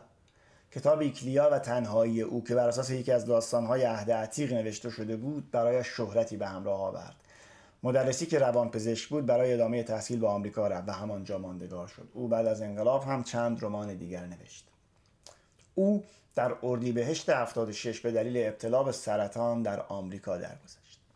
در اواخر اردیبهشت اردیبهشت اسلام کاظمیه نویسنده روزنامه‌نگار و فعال سیاسی در پاریس خودکشی کرد. شاهرخ مسکوب ماجرای این خودکشی دردناک و اندوهزا را در کتاب روزها در راه روایت کرده است. آها دوستان یکی دیگه از کتابایی که براتون جالب خواهد بود از کتابای زندگی نامه ای کتاب زندگی نامه شاهرخ مسکوبه. این آدم ادیب مترجم و در واقع فردوسی شناس بزرگی بوده که بعد در سالهای مهاجرتش بعد از انقلاب زندگی خیلی در واقع غمگنانه ای داشته در پاریس. و توی دو جلد اون رو نوشته. من هر دو جلدش رو دارم یه جلدش رو خوندم یه جلدش رو نخوندم. ولی شدیدا توصیه می‌کنم. به خاطر اینکه اصلا روش نگارشش خیلی آموزنده است و خیلی جذابه. کتاب روزها در راه مال شاهرخ مسکو. گمانم انتشاراتی نیلوفر منتشر کرد. دلیل این خودکشی استیصال از زندگی در تبعید بود. خودکشی اسلام کاظمیه. شاید اگر یک ماه بیشتر صبر می‌کرد و شاهد اتفاق دو... اتفاقات دوم خرداد بود منصرف می‌شد. اسلام کاظمیه البته اگر اون موقع منصرف می‌شد احتمالا چند سال بعدش دوباره بهانه داشت مثل همه ما. اسلام کاظمیه از همکاران علی اصغر حاج سید جوادی و عضو کانون نویسندگان ایران بود. در چهارم شهریور خبر تأثیر انگیز درگذشت بیژن نجدی شاعر و داستان نویس نوجو و جوان به علت ابتلا به سرطان ریه به اطلاع مردم رسید. این بیژن نجدی یک مجموعه داستان منتشر کرد به اسم یوز پلنگانی که با من دویدند. ایشون دبیر بود در شمال در گیلان فکر کنم. و اون اون مجموعه داستان رو اگر گیلا بردید بخونید. انقلابی بود واقعا اون زمان. و همچنین در آبان 76 شین پرتو شاعر نوپرداز و از متقدمان شعر نو در ایران درگذشت. در هفته آبان 76 اولین نویسنده رمان و داستان کوتاه در ایران یعنی محمد علی جمالزاده در سن 102 سالگی در ژنو سوئیس درگذشت و پرونده اولین پیشگامان داستان و رمان مدرن ایران بسته شد. 102 سالگی یعنی میشه متولد 1284 یعنی 74 یعنی ایشون هفت سال از صادق هدایت هم بزرگتر بود. مهمترین کار جمالزاده به کارگیری زبان مردم کوچه و بازار در ادبیات داستانی بود. داستانهای او و روایتش از اوضاع اجتماعی ایران در عصر مشروطیت بسیار خواندنی است. جمالزاده در, جمالزاده در طول عمر طولانی و پربرکتش مدتی به فعالیت سیاسی هم اشتغال داشت. او همچنین سابقه مترجمی و روزنامه نگاری را در, در کار خود دارد. یک کتاب معروفش به اسم خلقیات ما ایرانیان. اگر که اونم گیر آوردید بخونید. با اینکه خب خیلی بروز نیست ماجرا الان که می‌خونید ولی خب به حال بخشی از اون خلقیات رو که توضیح میده خیلی باش همزاد پنداری می‌کنیم چون که خیلی خوب شناخته. البته مقدار زیادی اون کتاب نقل قول داره از کتاب های سفرنامه های مستشرقین یعنی کسانی که اومدن آدم های اروپایی که اومدن و راجع به ایرانی ها نوشتن و هی از کتاب های اونا نقل قول میاره یکی از کسانی که فقدانش برای زبان و فرهنگ ایران تا سالها بعد موجب تأسف خواهد بود محمد قاضی مترجم توانا و با سابقه ایران است. او در طی چهل و اندی سال کار ترجمه بهترین نمونه های رمان ادبیات غرب را به ایرانیان تقدیم کرد. محمد قاضی هم در دی ماه 76 در تهران درگذشت. از اهالی موسیقی هم چند تن درگذشتند. علی سلیمی نوازنده تار و رهبر ارکستر آذربایجان ناصر فرهنگ فر نوازنده تنبک و محمد مرادی نوازنده سرنا و چهره سرشناس موسیقی لورستان اما بیشترین تأسف و خاطر درگذشت ابراهیم منصفی شاعر نویسنده آهنگساز نوازنده و خواننده نوآور جنوب ایران بود. آثار او در اواخر دهه چهل یک اتفاق به حساب می آمد بعد از انقلاب و بعد از به انزوا فرستاده شدن موسیقی او هم دچار افسردگی شد و متاسفانه در تیر ماه 76 در سن 52 سالگی به مرگ خودخواسته درگذشت. اگر کسی باشه که واقعا بهش بشه بهش واژه معلف یعنی واژه اون چیزی که میگن باب دیلن و اینها رو گفت ابراهیم منصفیه. به خاطر اینکه این آدم قبل از همه ماها دنیای موسیقی خودش رو خودش درست کرد. یعنی شاعر کاراش بود آهنگساز و نوازنده و خواننده. یعنی همه اون اون واقعا واژه اصل واژه معلف رو میشه به اون آدم اطلاق کرد. مضاف بر اینکه به نظر من کارش بسیار پیشروتر از کاریه که باب دیلن قرار بوده بکنه. چرا اینکه باز میگم سالها قبل از ما ریشه رو شناخت. کاری که خودش می‌کرد یعنی محله خودش رو. موسیقی جنوب رو موسیقی بندر عباس رو و با اون لحجه و با اون گویش چطوری انتباق داد به یک ملودی هایی که اینقدر بتونه تو جان و دل همه ما و حتی غیر ایرونی ها بنشینه. از میان هنرمندان دنیای سینما باید به درگذشت دختر لور یعنی صدیقه سامی نژاد روحانگیز اولین هنرپیشی زن در سینمای ناطق ایران و همچنین به علی تابش بازیگر سینما و گوینده رادیو و همچنین جهانگیر فروهر اشاره کرد. فروهر سالها در سینما و تئاتر ایران در قبل و بعد از انقلاب بر صحنه ظاهر شد. نقش های او در فیلم های سوت دلان و در سریال هزار دستان به یاد ماندنی شد. سینما ایران در سال 76 به بزرگترین افتخارات خود در طی 18 سال دست پیدا کرد. 18 سال بعد از انقلاب. فیلم طعم گیلاس عباس از عباس کیارستمی توانست جایزه نخل طلای فستیوال سینمایی کن را از آن خود کند. یعنی بزرگترین جایزه سینمایی تا اون زمان. هنگامی که کیارستمی برای گرفتن جایزه خود از دست کاترین دونوف یکی از پر سابقه ترین هنرپیشه های سینمایی فرانسه روی صحنه رفت خانم دونوف دستش را پیش آورد و کیارستمی از ترس عمله قوقا و دلواپسان اسلام دستش را عقب کشید که یعنی تمیز نیست.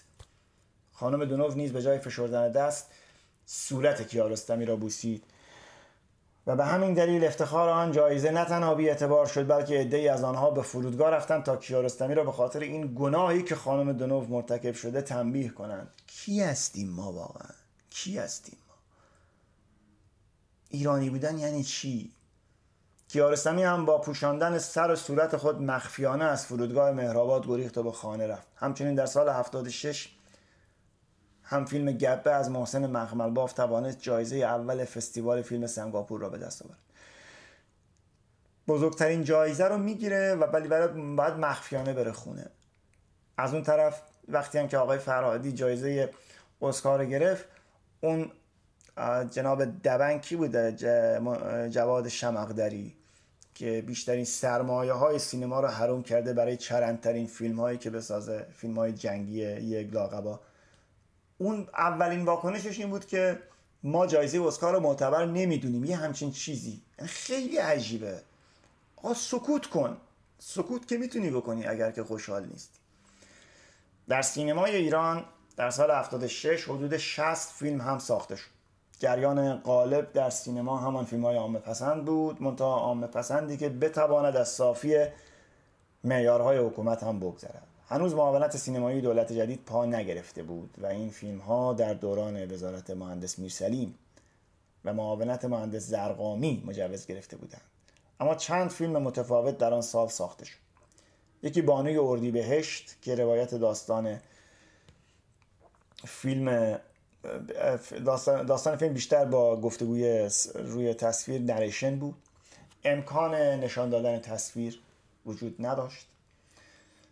حکایت زنی که عاشق است اما پسر نوجوانش حضور مرد دلخواهش را نمیپذیرد. در سینما ایران عشق زن و مرد باید حتما به ازدواج ختم شود یا در آن به چنین هدفی اشاره شود نه مجوز نخواهد گرفت.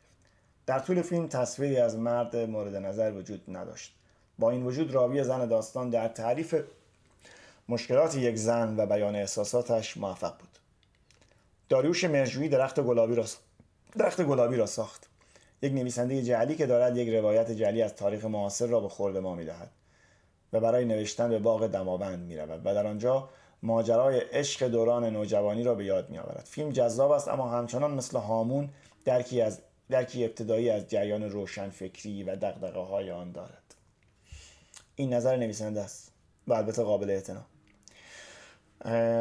البته اینم بگم که درخت گلابی در معرفی یک بازیگر با استعداد و اساسا یک سبک بازیگری به سینمای ایران اونم گلشیفت فراهانی مهم بود. به خاطر اینکه شاید در این مورد بتونن آدمای متخصص بنویسن.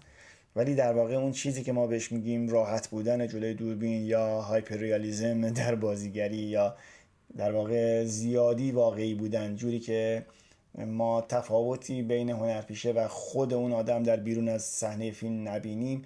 این راحتی و این ارگانیک بودن در بازی رو بازی که اساسا دیگه هدایت نمی‌خواد. یعنی برای اینکه بتونی در خودت باشی فکر کنم این این شیوه قبل از حضور گلشیفته فراهانی در فیلم درخت گلابی وجود نداشت. ولی بعد از اون ما خیلی بازیگرا رو می‌بینیم که از اون اون شیوه رو به کار می‌برن. و البته خب این یه بدی هم داره در کار اون بازیگرا اینه که شما بیان و شیوه یعنی لحن و تون صدا و حرکت بدن و اینها در همه نقشهایی که هستن یه جوره. چون در واقع حالا اسم ببرم مثلا مثلا صابر عبر همیشه صابر عبره که خب در خیلی جاها این خیلی خوبه یعنی خیلی میاد بهش. ولی در خیلی جاها شما در تمام فیلم ها با یک خنده با یک با یک برخورد فیزیکی در بدنش و در بیانش مواجه هستیم. در واقع بازی نمی‌کنه. یک مهارت عجیبی داره برای اینکه خود صابر عبر باشه در جلوی دوربین در همه فیلم ها که بعضی جاها جواب میده. اسمش میشه مهارت در بازیگری ولی بعضی جاها میون از ماجرا لو میره. کیمیایی مرسدس را می‌سازد. همان داستان تکراری قهرمان تکرو. کیمیایی سالهاست یعنی از قیصر به بعد از روی دست خودش کپی می‌کند و معلوم نیست چرا خسته نمی شود اگر داستان تازه ندارید خب فیلم نسازید. بروید بشوید معلم کلاس فیلمسازی. مجید مجید حالا این نظر نویسنده بود. مجید مجیدی فیلمی عرفانی ساخت از زندگی پسر بچه‌ای که کور مادرزاد است و رنجهای او در زندگی. فیلم رنگ خدا. تا بینندگان بفهمند که همین که بینا هستند بزرگترین نعمت را دارند. اینقدر دنبال مال دنیا نباشند. و از گرانی نان و ارزانی جان حرف نزنند. به تصویر کشیدن یک کودک معلول و رنجهایش هم تحقیر او بود. و هم برهم زدن دنیای اختصاصیش و هم آزردن روح تماشاگر. آیا این واقعا نمایش خوبی خداست یا فروش بلاحت؟ در زمینم بگم که من یک فیلم دیدم از فیلم ساز ایتالیایی به اسم اولمی. اسم فیلمش بود Tree of Tree of the Wooden Clocks یا درخت درخت سندل های چوبی. اگر آره درخت سندل های چوبی. اشتباها ترجمه شده بود درخت چوب صندل ولی در واقع اشاره به این داره که درختی که ازش میشه صندل های چوبی در آورد. یه فیلم ایتالیایی 1978 نقل طلای کن رو گرفته. سه ساعت فیلمه. و خیلی قبل از شاید سینمای روستایی و نابازیگری که ما در سینما ایران شناختیم این فیلم با یکی از محلات ایتالیا همین کارو کرده. همه روستاییان واقعی بازیگر فیلمن. به جز یکی دو تا بازیگر که داره. و ماجراش خیلی منو یاد بچه های آسمان انداخت یعنی ماجرای کفشیه یه پسر بچه ای بود. حالا اگر فیلم رو دیدید متوجه ارزم میشید. اینه که ارز می‌کنم نه کپی که دزدی فراوانه فراوانه.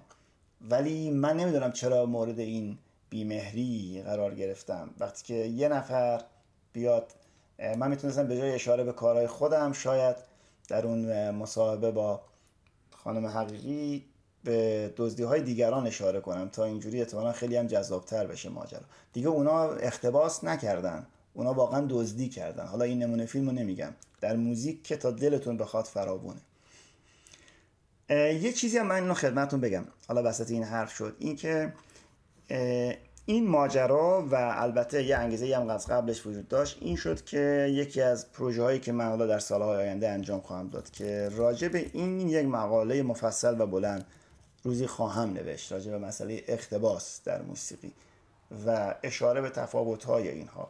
یعنی اون ماجرا و این بیمهری که شد و این, این به من این انگیزه رو داد که در واقع اطلاعات رو جمع آوری کنم تا روزی به نوشته در بیاد. خب این بود همه سینمای ایران در سال 76 آها یه چیز دیگر رو من جا انداختم اینجا. مخمل با فیلمی از یک مدرسه اشایری که در چادر برپا شده بود ساخت. از همان سبک روایت فیلم گبه. کاش این سینمای کاش از این سینمای پاراجانوف دست برمی داشت تا بتواند به سبک خودش برسد. با این وجود جستجوگری مخمل باف ارزنده بود. سینمای جنگ هنوز پرمحصول بود. گروه بسیار درباره جنگ داستانهای حماسی می‌سازند. اما حاتمیکیا دنبال سهم کسانی است که جنگیدند خب پس سهم ما چی شد؟ آژانس شیشه مثل تمام فیلم های بیش از هر چیزی یک افکت صوتی است که روی آن تصویر گذاشتن. اما این فیلم از زبان رزمندگانی است که حق خودشان را نمی‌توانند بگیرند. فرماندهانی که درکی از قانون و نظم اجتماعی هم ندارند و نمی‌خواهند داشته باشند. آنها میان به کمک این رزمنده ها مخلص کلام این که حتی حاتمیکیا اینکه خاتمی از زبان فرماندهان سپاه و قرارگاه خاتم الانبیا می‌گوید که ما سهم همان بی زبان, بی ها را داریم می‌گیریم. در واقع آنها را جلو انداختند و به نام آنها حسابهای خود را پر می‌کنند. نمونهش همان صادق محصولی که عرض کرد. فیلم آژانس شیشه ای هم عینا فیلم نامش دزدی از روی فیلم داگ دی افترنون بعد از ظهر سگی یا بعد از ظهر نحس از سیدنی لومت اگر اشتباه نکن که بازی آلپاچینی اصل نکته اون فیلم در همجنس گرا بودن شخصیت اصلی فیلمه و در واقع این که چجوری در اقلیت قرار گرفته در جامعه دهه 60 و 70 بروکلین اون زمان در آمریکا. و دیگه بقیهش خودتون می‌تونید حدس بده یعنی دزدی هم صورت می‌گیره که در واقع نه تنها ورژنی بر, بر اصل نمی, نمی افساید بلکه اونو ضایع می‌کنه. اصلا نکته اونو داره خراب می‌کنه. این بود همه سینما ایران در سال 76 لازم به توضیح است که فیلم درخت فیلم تعم گیلاس در واقع در سال 75 ساخته شده بود ولی به دهه فجر عرضه نشد و به همین دلیل در سینمای سال 75 به آن اشاره نکرد.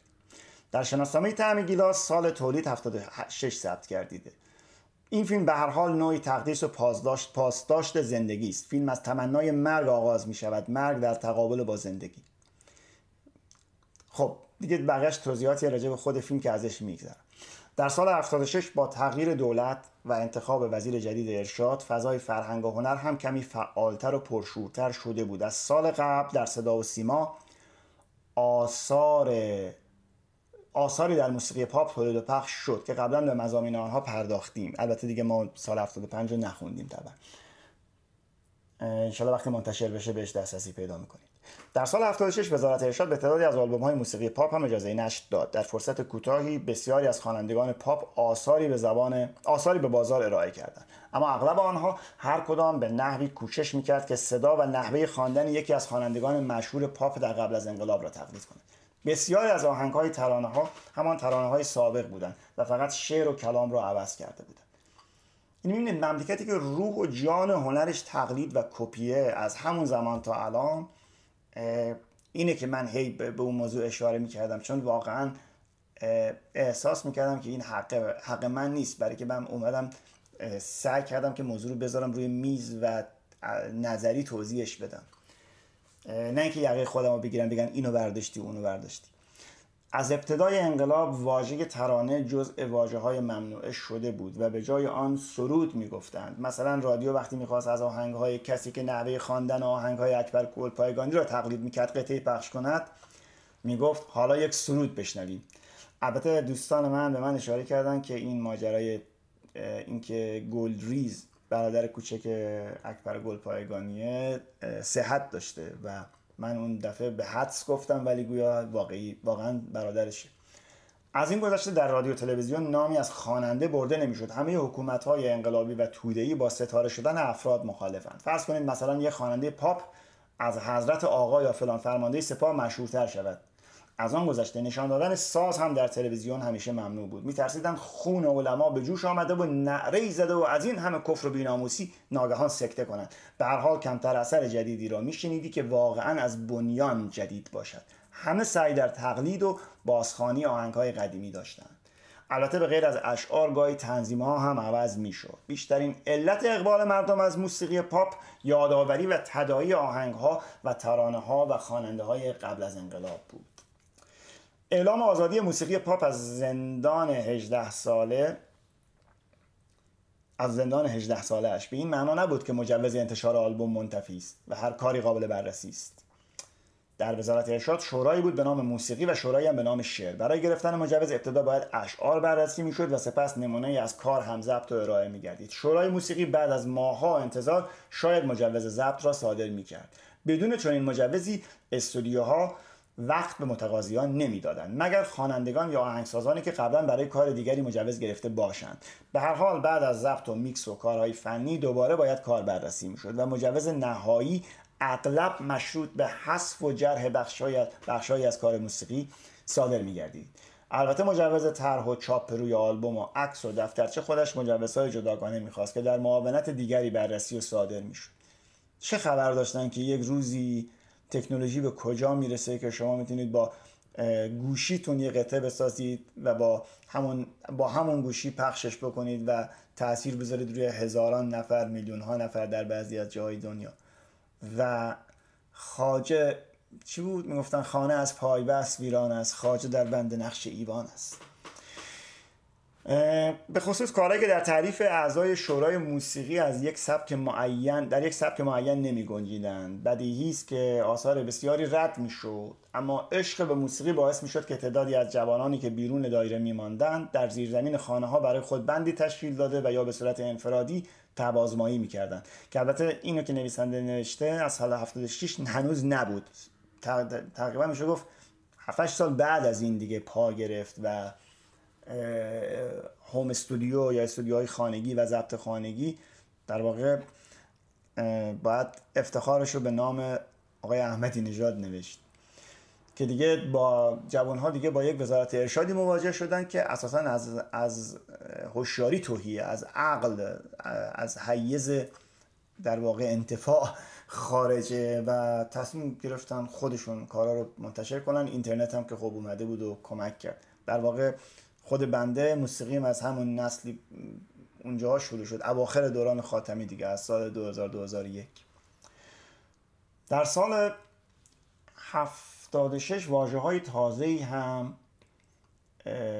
به گوش مردم و حتی افراد تحصیل کرده خورد و همه در پی جستجوی مفاهیم این واژه ها و اصطلاحات در آمدن. اصطلاحاتی مثل گفتگوی تمدن ها جامعه مدنی مردم سالاری دینی و غیره. واژه های مثل تسامح تساهل رواداری دیالوگ یا گفتمان که این جالب گفتمان به معادل discourse بود که در واقع یک مفهوم یه مفهوم فلسفی داره که جناب داریوش خان آشوری که انشالله همیشه سالم و سلامت باشن ایشون این واژه و بسیاری از واژه هایی که در زبون ما ایرانیان هست حتی در زبون خود رهبر انقلاب هست رو ساخته های ایشون ابداعات ایشون ولی بعدا واژه گفتمان به جای گفتگو به کار رفت و خیلی هم فکر کردن با کلاستر مردم که مثلا میگن بیایم گفتمان کنیم در حالی که اصلا معنی نداشت. گفتگو باید می‌گفتن بکنیم. سکولاریزم، پلورالیزم دینی، قبض و بسط شریعت و نظایر آنها. این واژه ها از دوران خاتمی خیلی شنیده شد. همچنین از سال 76 علاقه جوانان به خواندن روزنامه مجله و کتاب بیشتر شد و در جاهایی از شهر کلاس ها یا جلساتی برای تدریس فلسفه و اخلاق و جامعه شناسی و علم سیاست برگزار گردید توسعه سیاسی یعنی این. یعنی اینکه وقتی یک دولتی به دنبال توسعه سیاسی خواه نخواه تمام اون آمار فرهنگی یعنی که دنبالش هست گرچه هیچ وقت دولت ایران حکومت ایران دنبالش نبود. ولی اون آمار میره بالا چنان که اینجا داره اشاره میشه. و از پس اون در واقع جالبه که دولت خاتمی حالا دیگه ما در سال 76 رو داریم تموم می‌کنیم و ولی در انتهای 8 سال ریاست جمهوریش با اون پول نفت ارزان و با اون همه قرضی که در ابتدای کارش بود و و و و یک صندوق ذخیره ارزی به یادگار گذاشت که کلی کشور ذخیره و در واقع پسنداز پولی داشت. یعنی توسعه سیاسی با اون همه مشکلات و موانع در پیش توسعه اقتصادی هم به وجود آورده بود. اما خب بعدا جناب آقای احمدی نژاد در طرفت العینی همشو به باد فنا داد. بگذاریم در سال 76 علاوه بر انتشار روزنامه های جدید برای چند مجله و نشریه ادواری هم مجوز انتشار صادر گردید. پیشخان روزنامه فروشی ها دوباره شلوغ شد. مجلاتی مثل آدینه و دنیای سخن و نگاه نو قبل از دوم خرداد منتشر می شدن اما به موضوعات جدیدتری پرداختند. همچنین پروسه مجوز انتشار کتاب آسانتر شد و نتایج این تساهل و رواداری به تدریج در انتشار کتاب های بیشتر و بهتر در سال 77 بیشتر به چشم بیشتر به چشم می آید از سال, از سال 76 به تدریج گالری های قدیمی نقاشی فعالتر شد و گالری های جدید افتتاح شد. همچنین در سال 76 واجه های تازه اینو که عرض کردم. علاقه جوانان وقتی به خواندن روزنامه و مجله و کتاب بیشتر شد در جاهایی از شهرها شهرها کلاس ها یا جلساتی برای تدریس فلسفه و اخلاق و جامعه شناسی و علم سیاست هم برگزار گردید. گروهی از روشنفکران ایرانی که در خارج زندگی می‌کردند هم به ایران برگشتند و این برای جوانان و این برای جوانان تلیعه برآمدن دنیای دیگر بود که البته از دست رفت. در آخرین روزهای سال 76 حکومت شروع به دستگیری چند تن از معاونان کرباسچی و کارمندان حوزه مدیریت کرد. عاملان دستگیری می دانستند که زندانی کردن افراد در شب عید و بازجویی در ایام نوروز آنها را به نتایج دلخواه خواهد رساند. ضمنا تعطیلی ادارات فرصتی برای بررسی پرونده ها به دور از چشم کارمندان فراهم می کند و این نظریه به زودی به اثبات رسید. خب دوستان این سال به پایان رسید. پادکست 25 قسمتی ما به پایان رسید. امیدوارم که بتونید روحیتون رو حفظ بکنید و به کارهایی که دارید با تمرکز برسید. واقعا ایام سختیه و باید پذیرفت به خاطر که زندگی ما منم الان امروز کمی با شما درد دل, درد دل کردم. و ساده نیست زندگی چه از لحاظ روانی چه از لحاظ مالی و خیلی شرایط دیگه. ولی هیچ چاره ای نیست. من هنوز که هنوزه دلم می‌خواد فکر کنم که این درس بزرگی برای ما بوده و ما لازمش داشتیم. در صورت این جلسه بیشتر هم طول کشید یک ساعت و نیم شد تقریبا. پرحرفی های بنده رو ببخشید و مواظب سلامتیتون باشین و این خداحافظی قطعا خداحافظی آخر نیست. ما باز برمیگردیم. امکان داره که بعضی از دوستان من یه سری نمایشنامه هایی رو اجرا بکنن و یه سری فعالیت های صوتی وجود داشته باشه که اگر باشه دیگه ربطی به این مجموعه پادکست نداره. حتما دوستانم رو همین کانال تلگرام فکر کنم کانال تلگرام دیگه آره و SoundCloud ما می‌ذارن شما می‌تونید بشنوید. ولی در غیر اون صورت بنده زندگی جدیدم که زندگی دانشجویی خواهد بود رو از چند ماه دیگه آغاز می‌کنم. بعد هم مشغول اتمام همین نوشته های جاری که عرض کردم. خواهم بود و فکر می‌کنم که با مجموعه برنامه آموزشی به صورت دیگه ای از پادکست و به صورت رسمی تر راجع به موسیقی ایران برخواهم گشت. یه نکته هم بگم اینه که ممکنه من فکر می‌کنم با توجه به این شرایط جدید من تقاضایی که همیشه برای تدریس می‌شد رو بهش جامعه عمل بپوشونیم به قول معروف و زندگی رو از اون طریق بتونیم ادامه بدیم. یعنی شغل موسیقای من به همون سمت معلمی گرایش پیدا بکنه.